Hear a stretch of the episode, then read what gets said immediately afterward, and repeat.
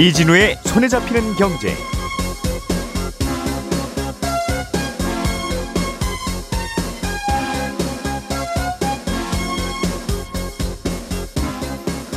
안녕하십니까 이진우입니다.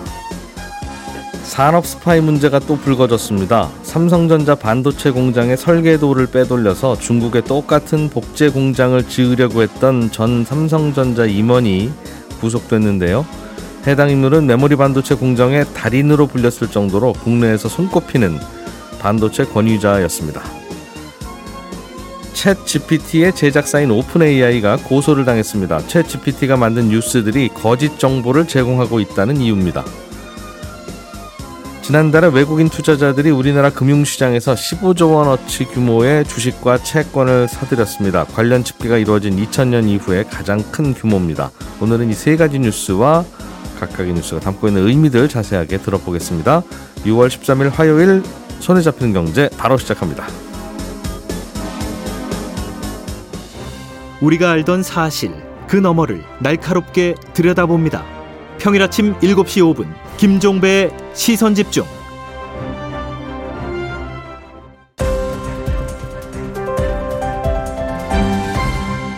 이진우의 손에 잡히는 경제. 예, 경제 뉴스를 정리하는 즐거운 시간. 오늘은 MBC 양효걸 기자, 손에 잡히는 경제 박세훈 작가, 그리고 남국민 경제 뉴스 큐레이터 이렇게 세 분과 함께합니다. 어서 오십시오. 네, 안녕하세요. 산업 스파 이야기 양효걸 기자가 준비해 오셨는데 네. 삼성전자 반도체 공장의 설계도가 중국의 통째로 넘어갈 뻔한 일이 있었다. 네, 공장 전체를 그대로 복사해서 지으려고 그랬다. 맞습니다. 그런 얘기예요? 네, 국가 핵심 기술로 지정된 삼성전자 반도체 기술을 빼돌려서 중국에 아예 공장을 똑같이 지으려고 했던 일당이 검찰에 이제 붙잡힌 건데요. 이 공정 배치도와 설계도면을 입수해서 삼성전자 공장과 똑같은 이 쌍둥이 공장을 지으려다가 실패한 겁니다. 아, 우리가 문서 작업할 때 복사하기 붙여넣기 하잖아요. 예. 그러니까 한마디로 삼성 반도체 공장을 그대로 복사해서 중국에 붙여넣기 하려다가 실패한 사례입니다. 이번에 지으려고 했던 짝퉁 반도체 공장은 30나노 이하급 D램과 이 낸드 플래시를 제조하는 공정 기술로 알려졌는데요. 이 지어질 예정이었던 공장이 예, 중국의 시안의 삼성 반도체 공장에서 불과 1.5km밖에 떨어져 있지 않아서 더 파장이 컸습니다. 오, 걸어서 15분 거리. 네. 거기 복사한다. 네.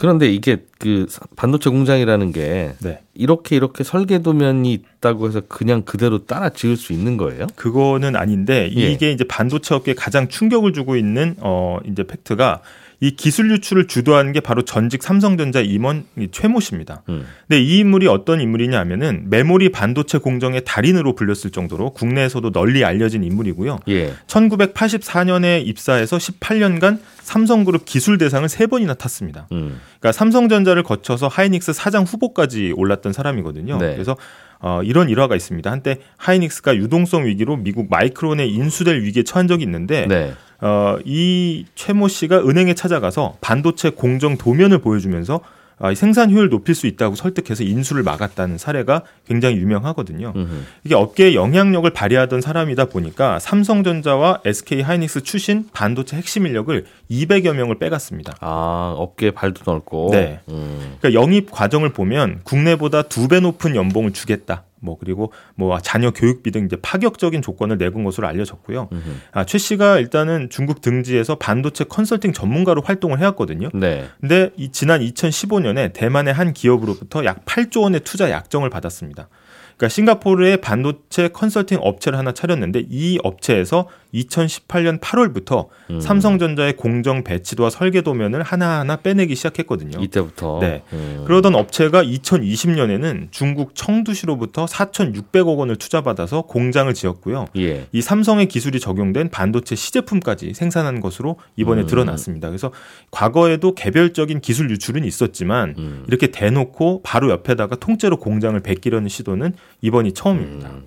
우리 입장에서는 중국이 어, 어떻게 공장을 계속 짓네? 네. 어, 어, 뭐 시제품도 나오네. 네, 싶어서 보니까 이제 그런 이런 사연이 있었던 거예요. 맞습니다. 예.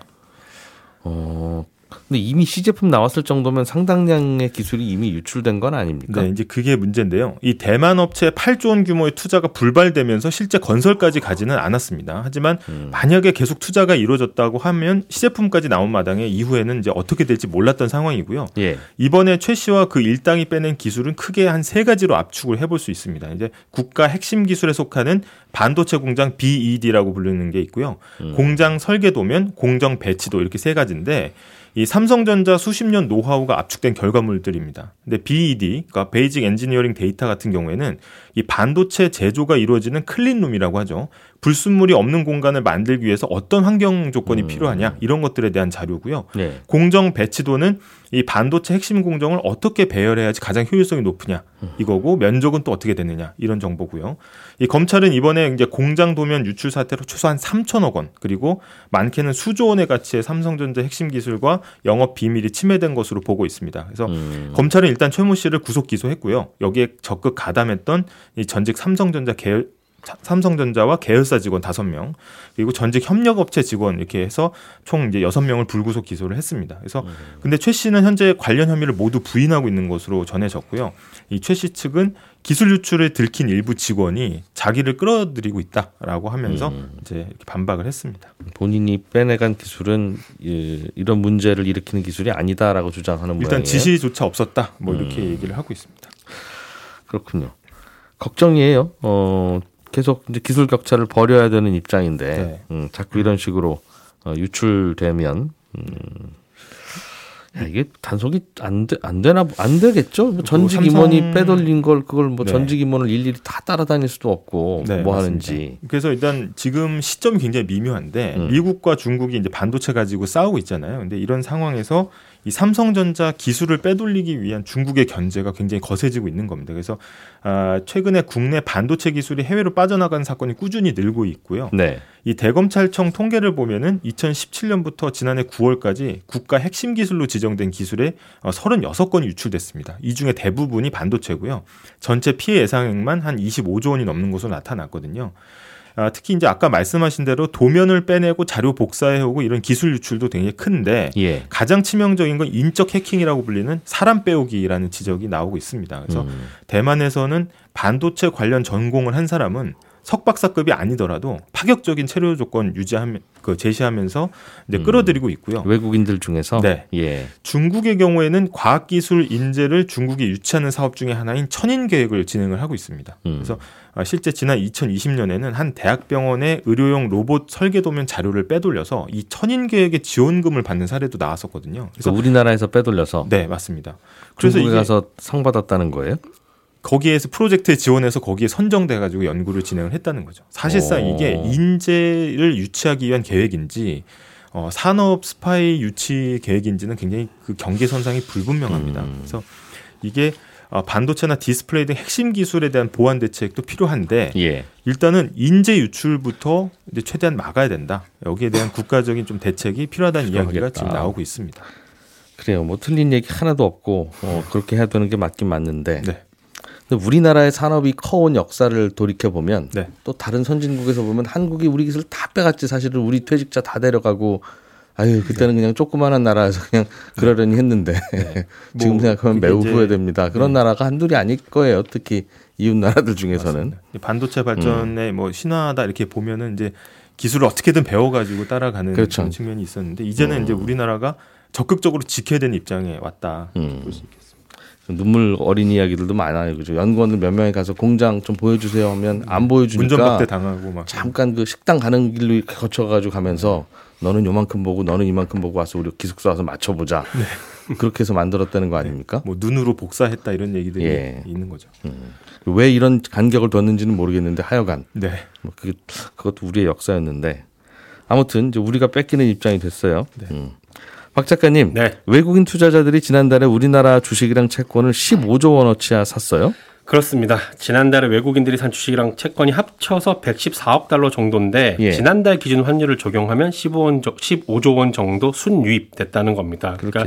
예. 우리나라 금융시장으로 들어온 자금이 빠져나간 자금보다 15조 원 정도 많았다는 의미인데 역대 최고 규모예요. 왜 이렇게 한국에 투자를 하느냐? 그건 외국인 투자자들한테 직접 물어봐야 하는 거라서 알 수는 없는 일이지만 한국은행은 하반기 반도체 업황이 개선될 걸로 보는 외국인 투자자가 많은 것 같다. 음. 이렇게 해석을 하고 있습니다. 특히 채권 투자 금액이 큰 폭으로 늘었는데 또 한 가지 더 이례적인 점은 20년 이상 장기 채권에 투자하는 금액이 많아지고 있다는 거예요. 예. 한 5년 전만 해도 외국인들은 한국 채권 시장에서 만기가 긴 채권은 거의 안 샀습니다. 음. 5년 전 6월 기준을 봤더니 외국인들이 투자한 채권 전체 잔고 중에 만기가 20년을 초과하는 채권의 비중이 한 1.6% 정도였거든요. 네. 그런데 지금은 꾸준히 그 비중이 늘어서 작년에 8%, 지금은 12% 정도 됩니다. 음. 통상 채권에 장기 투자하는 외국인들은 각국의 중앙은행들인데 주로 예. 자기들의 외환 보유고를 다변화하는 차원에서 한국 장기물을 담고 있는 걸로 이렇게 해석을 하고 있고요. 음. 외환 보유고 투자는 좀 안정적이어야 하니까 또 한국의 대외 신용도가 올라간 영향이다. 이렇게 시장에서는 해석을 하고 있습니다. 음. 다만 이달 들어서는 외국인들이 다시 주식을 좀 팔고 있긴 한데요. 환율이 내리면서 즉 원화의 몸값이 올라가면서 그 전에 투자했던 외국인들이 환차익을 보려고 파는 걸로 해석을 하고 있습니다. 그러니까 환율이 달러당 1,300원대에 머무르는 건 요건 조금 원화가 저평가된 거다. 네, 환율이 좀 내릴 가능성이 있네라는 거에 베팅한 걸 수도 있고 네, 어, 장기 채권에 투자했다는 건 앞으로는 한국 금리가 이것보다는 낮을 거라는 거에 베팅한 거일 수도 있는 그럴 거죠. 수도 있죠. 어, 채권은 금리가 내려야 버는 그 금융 상품이니까 그렇죠. 지금보다 경기 많이 안 좋을 거야 대한민국 코리아는 네, 그런 생각을 담은 걸 수도 있고 그럴 수도 있습니다. 말씀하신 대로 환율이 좀 내려왔네요. 네, 4월 말에 1,337원 정도였던 게 지난달 말에 이제 1,327원 그리고 예. 어제는 1,280원대까지 내려왔습니다. 자 남국민 기자님 미국에서 어, 챗 GPT가 명예훼손 소송을 당했다는 예, 맞습니다. 그챗 GPT 그 녀석이 아니면 아니 그 친구가 챗 GPT를 운영하는 아, 오픈 운영하는, AI한테 제기된 회사가 소송입니다. 예 어떤 일이었어요? 예, 미국의 한 지역 라디오를 운영하는 마크 월터스라는 진행자가 예. 챗 GPT를 개발한 오픈 AI를 상대로 명예훼손 소송을 제기한 건데요. 음. 이제 마크 월터스 그 원고 측에 따르면 한 기자가 챗 GPT한테 총기 권리 옹호 단체가 워싱턴주 법무장관을 상대로 제기한 소송에 대해서 음. 물어본 겁니다. 그런데 챗 GPT가 이 총기 단체의 설립자가 마크 월터스를 횡령 및 사기 혐의로 고소했다. 이런 정보를 제공했다는 거죠. 음흠. 그러니까 마크 월터스가 500만 달러, 64억 원을 횡령했다는 정보를 기자에게 보여준 겁니다. 예. 기자가 이 내용을 총기 단체 측에다가 이제 크로스 체크를 해보니까 사실이 아닌 게 화- 드러난 거예요. 음. 그래서 이 사실을 알게 된 마크 월터스가 야, 챗 GPT, 너 나한테 왜 그런 명예훼손을 하냐 이러면서 오픈 AI한테 아. 소송을 제기한 겁니다. 그러니까 자기 얘기가 나오니까 그챗 GPT한테 질문하는 과정에서 네, 어 이거 사실이 아닌데 싶어서 고소했다는 거죠. 예 맞습니다. 어, 챗 GPT가 종종 틀린답니다. 예, 아주 엉뚱한 이야기를 하기도 하고. 네 맞습니다. 음. 근데 이게 이게 원래 기술적으로 이런 일이 벌어진다면서요, 이게. 예, 챗 GPT의 고질적인 문제로 꼽히는 환각 현상 때문이라고 볼 수 있는데요. 예. 챗 GPT는 그럴싸한 대답을 하는 걸 보면 굉장히 똑똑해 보이는데 원리는 자기가 학습하면서 쌓은 데이터를 바탕으로 가장 적절해 보이는 단어를 나열하는 방식으로 답변을 만듭니다. 그러니까 사실 여부를 확인하거나 뭐 검증하고 이런 게 아니라 가장 그렇게 보이는 그럴싸해 보이는 대답을 내놓는 방식이라는 거죠. 예. 그렇다 보니까 맞는 말 같아 보이지만 전혀 사실이 아닌 다른 다드, 다른 대답을 하는 경우가 많이 나타나고 있습니다. 음. 이번 사건도 그 이유를 추측해 볼 수 있는데요. 마크 월터스가 지역 라디오라고 했는데 예. 총기 소유를 옹호하는 내용의 방송을 주로 하는 사람입니다. 음. 그러니까 아까 말한 법무장관을 상대로 한 소송도 총기 소유 옹호 단체가 제기한 거거든요.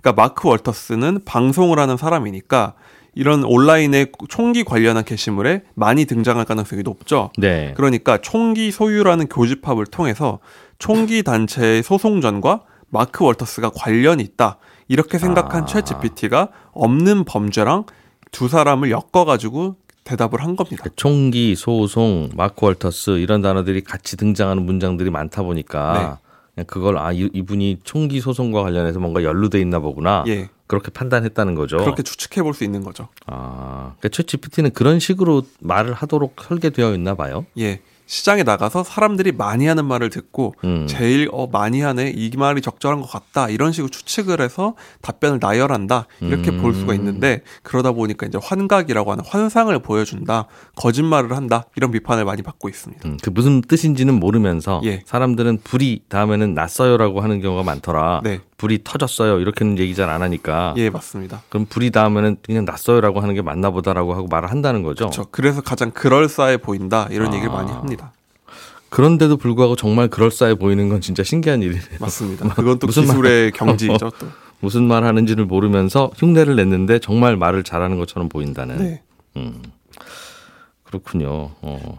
근데 이것 때문에 그런 거예요? 이런 경우는 많은데 뭐 거짓말을 좀 더 많이 한 겁니까? 거짓말을 해도 너무 잘했다는 게 문제였던 문제였는데요. 음. 이제 월터스가 언급된 내용을 본 기자가 이제 챗GPT한테 이게 좀 의아하니까 이 범죄에 대해서 한번 자세히 알려줘 이렇게 얘기를 했더니 예. 챗GPT는 물론이죠 하면서 월터스에 대한 고소장에 대한 구절이 자기한테 있다 하면서 음. 보여준 겁니다. 예. 답변을 직접 봤더니 수백 자 분량의 자세한 답변을 보여줬습니다. 음. 그러니까 월터스는 조지아주에 사는 사람이고 2012년부터 총기 단체에서 근무했고 또 이런 성실 의무를 다 해야 하는데 단체 자산을 횡령한 데다가 은행 명세서 기록을 조작했다 이렇게 얘기를 한 거예요. 오. 만약 기자가 크로스 체크를 하지 않았다면 진짜라고 믿을 만큼 굉장히 진짜 고소장처럼 사실을 보여줬다는 겁니다. 이것도 아마 고소장이라는 데이터를 많이 학습을 해서? 만들었다 예. 추측할 수 있는 거죠. 음. 어, 이렇게 가짜를 가려내기 힘들 만큼 퀄리티가 높다 보니까 정말 속기가 좋은 건데요. 또 더 치명적인 부분은 방금 말했던 사실들 중에 상당 부분이 사실인 부분이 있습니다. 월터스는 정말로 조지아주에 살고 있고 음. 총기 관련한 일을 하고 있으니까요. 그러니까 정말 진짜랑 가짜가 섞여서 더 진짜 같다 이런 평가를 하는 거죠. 음. 그러니 이런 정보가 내가 물어본 게 아니라 다른 사람이 물어볼 때도 똑같은 답을 했을 테니 네. 이거는 명예훼손을 하고 있는 거다. 사실도 아닌 사실을 가지고. 예, 맞습니다. 야, 이거 판결이 어떻게 날지 거- 궁금하네요. 어. 이런 거짓말이 하나둘이 아닐 거고 저에 대해서 물어봐도 어, 사실이 아닌 얘기를 할 것 같기도 한데. 네. 음. 거짓말하는 일이 자주 있지 않습니까? 실제로도 하다 보면 이런 얘기 자주 들었어요. 네, 저도 이런 일을 음. 겪은 적이 있는데요. 얼마 전에 글을 쓰려고 챗GPT한테 언론사를 인수했던 미국의 IT 부자들을 좀 말해줘 이렇게 부탁을 했어요. 네. 그랬더니 사실인 몇 가지가 나오는 중간에 페이스북의 마크 저커버그가 와이어드라는 IT 매체를 2012년에 인수했다 이렇게 얘기를 하는 거예요. 네. 근데 중간에 껴 있으니까 저는 맞나 생각을 하다가 순간 이상하다 생각을 검색을 해봤더니 음. 전혀 사실과 무관한 그런 내용이었습니다. 이때도 더 음. 충격적인 건 앞뒤 상황을 굉장히 자세하게 말해줍니다. 뭐 이런 경영난에 처했고 음. 이런 페이스북의 전략에 따라 인수했습니다. 이렇게 얘기를 하는 거예요. 그러니까 깜빡 속을 뻔했던 거죠. 음. 그리고 더 심각해진 사례들도 있는데 심지어 미국에서는 변호사가 법원에다가 가짜 판례를 내기도 했습니다. 미국 뉴욕의 변호사인 하워드 슈워츠가 챗GPT한테 담당 사건의 판례를 뽑아달라 이렇게 말을 했고 여덟 개나 아. 뽑아준 겁니다. 그래서 이거를 법원에다 제출을 했는데 알고 보니 이중 여섯 개가 가짜로 지어낸 판결이었습니다. 그러니까 해당 변호사는 지금 엄청난 기사도 음. 나와 있을 뿐더러 세상에. 변호사 자격을 지금 잃을 위기에 처해 있죠. 아, 판사님 예전에 이러이러한 판결이 있었습니다. 이런 판결에 비추어 볼 때 이번 사건도 이렇게 판단하시는 게 맞는 것 같습니다. 네. 이런 얘기를 했군요. 네. 근데 그- 알고 보니 가짜였던 거죠. 챗 GPT를 이용했나 봐요. 변호 문건 쓸 때. 좀, 좀 굉장히 귀찮아하셨는지 그렇게 했다고 하더라고요. 어. 근데 이게 앞으로도 이게 발- 많이 발전하면 변호사도 필요 없을 것이다. 챗 GPT가 뭐 변호문 판결문 다 쓴다. 그런 얘기를 많이 하는 것 같던데 이대로는 못 쓰겠다는 생각이 드는군요. 네, 맞습니다. 어. 이번 명예훼손 소송이 그래서 굉장히 주목을 받고 있는데요. 피해를 입은 쪽에서는 당연히 가짜 정보를 공공연하게 퍼뜨린 챗GPT를 만든 개발사 OpenAI가 배상을 해야 한다는 입장입니다. 음. 이걸 개발해서 큰 수익까지 올리고 있으니까 당연히 가짜 정보에 대한 책임도 져야 한다는 거죠. 예. 예를 들어 언론사가 가짜 정보로 오보를 내면 배상을 해야 되는 것처럼요. 음흠. 만약 이렇게 되면 챗GPT 같은 AI는 셀 수 없는 소송에 직면할 수 있습니다. 예. 어쩌면 정상적인 운영이 힘들지도 모를 정도인데요. 음흠. 이에 대해서 OpenAI 측은 챗GPT 초기 화면에 부정확한 정보를 제공할 수 있다. 모욕적인 내용이 있을 수 있다. 음. 경고하면서 이런 거에 대해서 법률이나 뭐 참고 자료를 쓰지 말라. 음. 이렇게 얘기를 하면서 법적 책임을 피하고 있거든요. 음흠. 이런 사전 고지를 했으니까 믿거나 인용하는 사람이 주의해야 한다. 이게 이제 오픈 AI 측의 입장인 겁니다. 또 다른 문제는 뭐냐면 네. 명예훼손은 고의성을 입증을 해야 되는데 이게 굉장히 어렵다는 거예요. 이런 소송은 사람이나 언론사에게 책임을 물으려면 네. 고의가 있었는지를 따져봅니다. 근데 실수로 그냥 아무것도 모르면서 그런 게 아니라 정말 의도를 갖고 거짓말을 했는가를 보는데 AI는 그런 걸 입증하기가 현실적으로 어렵죠.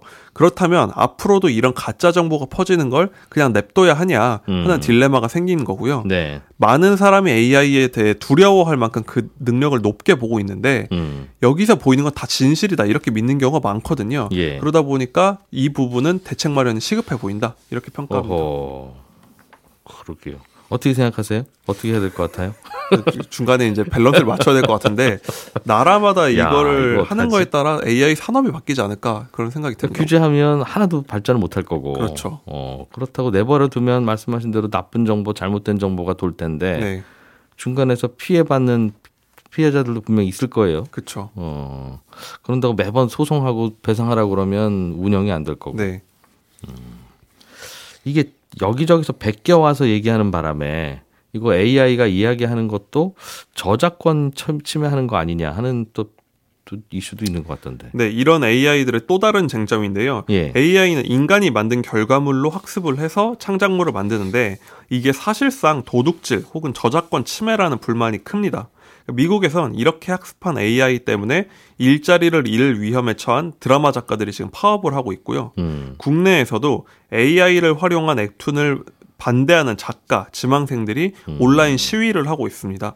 그러니까 앞으로는 저작권 보호는 어떻게 할지, 또 그런 결과물 때문에 만들어질 일자리 문제는 어떻게 할지 이런 쟁점이 수두룩합니다. 그 인간이 만든 결과물로 학습한 것도 저작권 위반 아니냐. 네, 그렇게 따지면 제가 한 4, 50년 동안 공부하면서 배운 거 다 남의 지식을 배운 건데 제 머릿속에 든 건데 그걸로 그렇게 먹고 살고 그렇죠. 있는데 학습이라는 거 과연 어디까지 저작권 침해를 볼 수 있냐 예. 쟁점인 것 같습니다. 근데 또 이 친구는 그냥 자기가 머릿속에 넣었던 걸 그대로 풀어내는 거니까 그렇죠, 어, 바꾸는 것도 아니고 그렇죠. 베꼈다라고 볼 여지가 있는 거죠.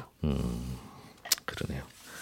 박 작가님이 준비한 소식 하나만 더 들어보죠. 네. 중국이 부채 규모를 줄이고 있다. 그렇습니다. 어, 그런 통계가 있어요? 네, 중국 사람들이 이제는 빚을 내서 투자를 하거나 지출을 늘리는 게 아니라 부채를 갖고 있다는 외신 보도가 나왔는데 예. 어느 나라나 그렇지만 중국도 빠르게 경제가 성장하는 시기에 인프라나 건설 쪽에 대규모로 투자를 했고 그러면서 부채 규모도 급증을 했습니다. 예. 작년 9월 기준으로 보니까 중국의 GDP 대비 총 부채 비율이 한 295%인데 음. 미국이나 유로존 국가들 부채를 훨씬 뛰어넘는 규모인 거예요. 가계 부채, 국가 부채, 기업 부채 다 더하는 거겠죠? 네. 예. 그랬던 중국에도 최근에 대출 규모가 줄고 있다라는 거니까 눈여겨볼 변화인데 대출 중- 잔액이 줄어들고 있는 거예요? 그렇습니다. 와. 이게 왜 중요하냐면 중국 사람들이 이제 지출을 줄이고 주택담보 대출 같은 대출을 갚기 시작하니까 소비가 예상보다 늘지 않는 거고요.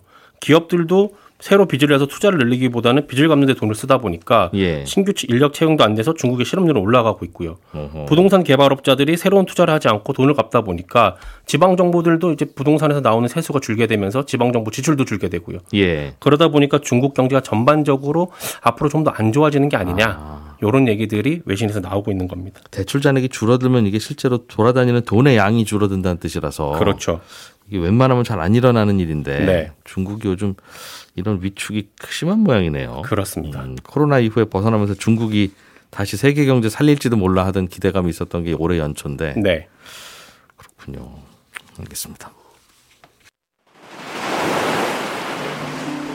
4,500만, 3천만, 천만 점점 깎여 나갑니다. 여러 생명이 이곳을 떠납니다. 아마도 가파른 절벽에서는 살기 힘들다는 뜻이겠죠. 인구 절벽 아직은 아닐 겁니다. 하지만 한밤 꿈으로 끝날지 아니면 정말 다가올 미래일지 우리는 알 수 없습니다. 6월의 마지막 토요일 낮 2시 경제 콘서트에서 그 답을 찾아보려 합니다. 신청은 손경제 홈페이지에서 6월 13일 화요일까지입니다.